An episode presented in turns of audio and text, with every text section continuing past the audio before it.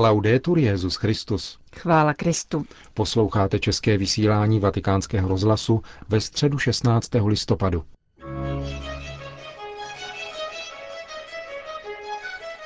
Navzdory chladnému počasí přišlo dnes dopoledne na náměstí svatého Petra asi 25 tisíc lidí, aby si vyslechli katechezi Benedikta XVI.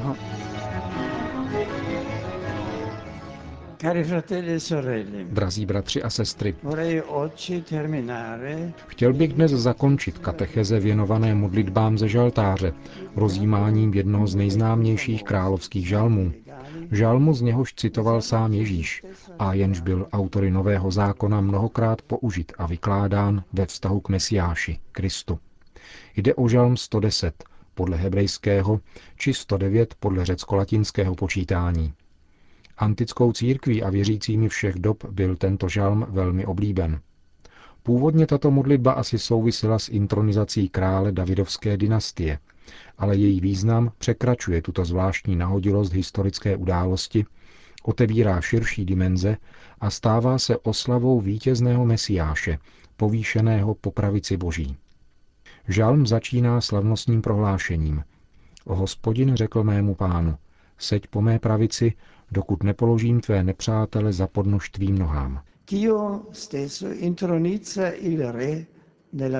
Samotný Bůh slavnostně intronizuje krále, dává mu usednout po své pravici na znamení obrovské cti a absolutního privilegia. Králi se tímto způsobem dostává účasti na božské vládě, kterou tak zprostředkovává lidu. Tato královská vláda se konkretizuje také vítězstvím nad nepřáteli, kteří jsou položeni k nohám samotného Boha. Vítězství nad protivníky patří pánu, ale král se na něm podílí a jeho triumf se stává svědectvím a znamením božské moci. Oslavení krále vyjádřené v úvodu tohoto žalmu bylo novým zákonem pojato jako mesiářské proroctví. Tento verš je proto jedním z těch, který byl novozákonními autory nejvíce používán, ať už přímou citací nebo narážkou. Ježíš sám jej položil do souvislosti s Mesiášem, aby ukázal, že Mesiáš je víc než David, je Davidův pán. Petr jej přejal do svatodušní promluvy, když prohlásil, že z mrtvých vstání Krista je intronizací krále a Kristus je od té doby po pravici Otce účastní se boží vlády nad světem. Kristus, který vstal z mrtvých a vstoupil na nebesa, je totiž intronizovaný pán. On je pravým králem, který z mrtvých vstáním vešel do slávy a je po pravici Otce. Převyšuje anděli, usedl na nebesích nade všemi mocnostmi. Všichni nepřátelé mu byli položeni k nohám a jako posledního nepřítele definitivně zničí smrt. Je i hned zřejmé, že tento král, jenž je po pravici boží a podílí se na boží vládě, není jedním z oněch lidských nástupců Davida, nýbrž nový David, syn boží, který přemohl smrt, má skutečnou účast na slávě boží a je naším králem, který nám dává život věčný. Mezi králem, kterého oslavuje náš žalm, a Bohem tedy existuje nerozlučný vztah. Oba panují společně, takže žalmista může konstatovat, že samotný Bůh mu podává žezlo moci a svěřuje mu poslání vládnout nad jeho nepřáteli, jak praví druhý verš. Žezlo moci ti podává hospodin ze Sionu, panuj uprostřed svých nepřátel. Výkon moci je pověření, kterého se králi dostává přímo od pána. Odpovědnost, která má žít v závislosti a poslušnosti a stát se tak znamením uprostřed lidu, mocnou a prozřetelnou přítomností Boha. Vláda nad nepřáteli, sláva a vítězství jsou obdržené dary, které činí panovníka prostředníkem božího triumfu nad zlem. On vládne uprostřed nepřátel, proměňuje je a přemáhá svojí láskou. V následujícím verši je proto oslavována králova velikost. V původním hebrejském textu je řeč o svolání vojska a následující velkorysé odpovědi lidu, který se semkne kolem svého panovníka v den jeho korunovace. Řecký překlad, takzvaná Septuaginta, který sahá do 3. až 2. století před Kristem, však odkazuje na králův božský příbuzenský vztah, na jeho narození či zrození pánem, a tuto interpretaci volí celá tradice církve. Takže tento verš zní následovně. Ode dne zrození je ti určeno vládnout v posvátném lesku. Splodil jsem tě jako rosu před jitřenkou. Tato božská předpověď proto asi poukazuje na božské zrození krále, obestřeného září a tajemstvím, na záhadný a neproniknutelný původ, pojící se s krásou a posvátným leskem jitřenky, která před úsvitem osvěcuje pole a propůjčuje jim plodnost. Neoddělitelně od nebeské reality je tak načrtnuta postava krále, který přichází skutečně od Boha, tedy Mesiáše, který přináší lidem božský život a je prostředníkem svatosti a spásy. Také tady vidíme, že nejde o postavu davidovského krále, ale o pána Ježíše Krista, který je skutečně poslán Bohem, je světlem, jež přináší světu božský život. Tímto působivým a tajemným obrazem končí první sloka žalmu. Po ní následuje předpověď, která otevírá novou perspektivu v rámci kněžské dimenze, jež se pojí s tou královskou. Čtvrtý verš říká, Hospodin přísahal a nebude toho litovat.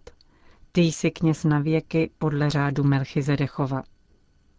Melchizedech byl v Salemu králem a knězem, jenž požehnal Abrahamovi a obětoval chléb a víno po vítězné vojenské operaci vedené patriarchou na záchranu synovce Lota z rukou nepřátel, kteří jej vzali do zajetí. V postavě Melchizedecha se zbíhá královská a kněžská moc a pán je nyní obě spojuje do jediného prohlášení, které slibuje věčnost.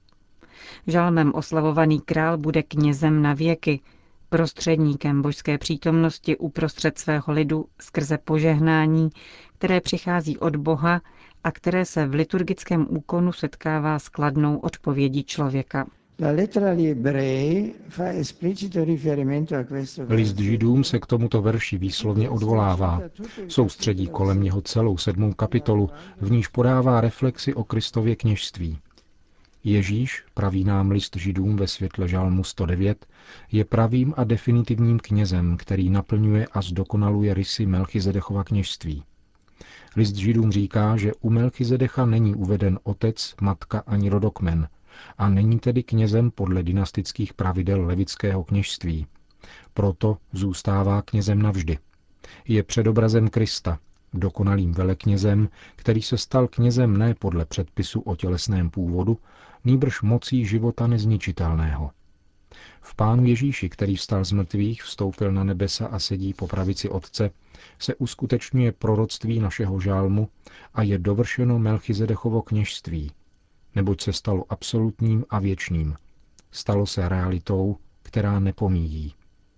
A oběť chleba a vína, kterou v Abrahamově době přinesl Melchizedech, nachází své dovršení v eucharistickém gestu Ježíšově, jenž ve chlebu a vínu obětuje sebe samého, přemáhá smrt a všechny věřící přivádí k životu.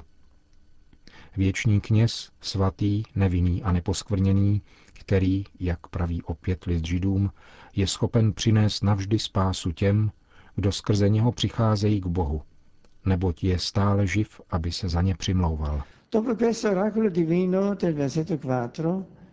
Po této božské předpovědi ve čtvrtém verši s jeho slavnostní přísahou se dějiště žalmu mění. Básník se obrací přímo ke králi a prohlašuje Hospodin je po tvé pravici. V prvním verši usedl král po pravici boží na znamení svrchované vážnosti a cti. Ale nyní stojí pán po pravici panovníka, aby jej zaštítil v boji a zachránil před každým nebezpečím. Král je v bezpečí, Bůh je jeho obráncem a společně bojují a přemáhají každé zlo. Závěrečné verše žalmu tak začínají vizí triumfujícího panovníka, který, chráněn pánem, od něhož přijal moc a slávu, odporuje nepřátelům, potírá protivníky a soudí národy. Scéna je vykreslena velice barvitě, aby naznačila dramatičnost boje a úplnost králova vítězství. Říká nám, ano, ve světě je mnoho zla, nepřetržitě probíhá boj dobra proti zlu a zdá se, že zlo je silnější. Avšak nikoli. Silnější je pán, náš pravý král a kněz, protože Kristus bojuje plnou mocí boží a navzdory všemu, co nám působí pochybnosti o pozitivním vyústění dějin, vítězí on a vítězí dobro, vítězí láska a nikoli nenávist. Sem je zařazen podmanivý obraz, jímž se náš žalm opět tajemnými slovy končí. Cestou se napije z potoka, proto povznese hlavu. Z popisu boje tak vyčnívá postava krále, jenž v přestávce a spočinutí pije z pramene, ve kterém nachází občerstvení a novou sílu, takže může nastoupit svou vítěznou cestu znovu se vstyčenou hlavou ve znamení definitivního vítězství. Svatý Augustín k tomu říká, o ním potokem je lidské bytí, lidství, a Kristus se z něho napil, stal se tak člověkem, přijal lidství a pozvedl svou hlavu, aby byl hlavou mystického těla, naší hlavou a definitivním vítězem. Drazí přátelé, tradice církve, která sleduje výkladovou linii Nového zákona, klade mocný důraz na tento žalm jako na jeden z nejvýznamnějších mesiářských textů. Zejména otcové se na něj neustále odvolávali v kristologickém kontextu.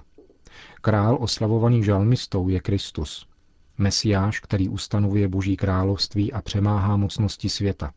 Slovo zrozené z Otce před veškerým stvořením a přede všemi věky. Vtělený, zabitý a z mrtvých vstalý syn, který vstoupil na nebesa a je věčným knězem, jenž v tajemství chleba a vína uděluje odpuštění hříchů a smíření s Bohem. Král, který pozvedá hlavu vítězstvím nad smrtí svým zmrtvých stáním. Stačí zmínit jen jednu pasáž z komentáře svatého Augustína na tento žalm, kde píše Bylo nezbytné poznat jediného Syna Božího, který přicházel mezi lidi, aby přijal člověka a stal se člověkem přijetím jeho přirozenosti. Zemřel, vstal z mrtvých, vstoupil na nebesa, usedl po pravici Otce a uprostřed národů naplnil, co slíbil.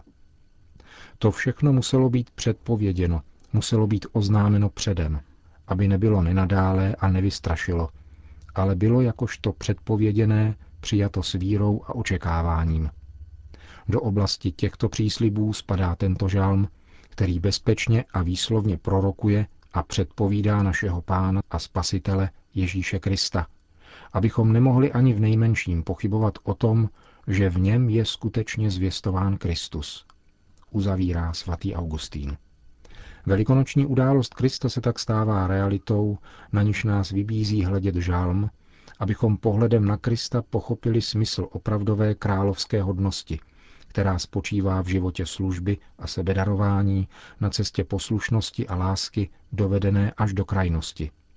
Modlíme-li se tento žalm, prosme Pána, abychom mohli také kráčet po jeho cestách následováním Krista, královského mesiáše, v ochotě stoupat s ním na horu kříže, abychom spolu s ním dosáhli slávy a kontemplovali jej, jak sedí po pravici Otce, jako vítězný král a milosrdný kněz, který dává odpuštění a spásu všem lidem.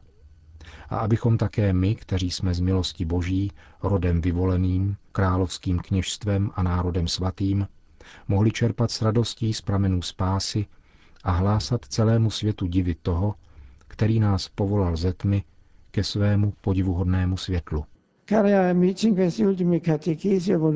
Drazí přátelé, během posledních katechezí jsem chtěl představit několik žalmů, drahocených modliteb, které nacházíme v Bibli a které reflektují rozmanité životní situace a duševní rozpoložení, která můžeme prožívat ve vztahu k Bohu. Chtěl bych proto všem zopakovat pozvání k modlitbě žalmů, třeba osvojením si liturgie hodin církve, raních a večerních chval a kompletáře před usnutím. Náš vztah s Bohem během každodenního putování k němu nemůže být obohacen a uskutečněn s větší radostí a důvěrou.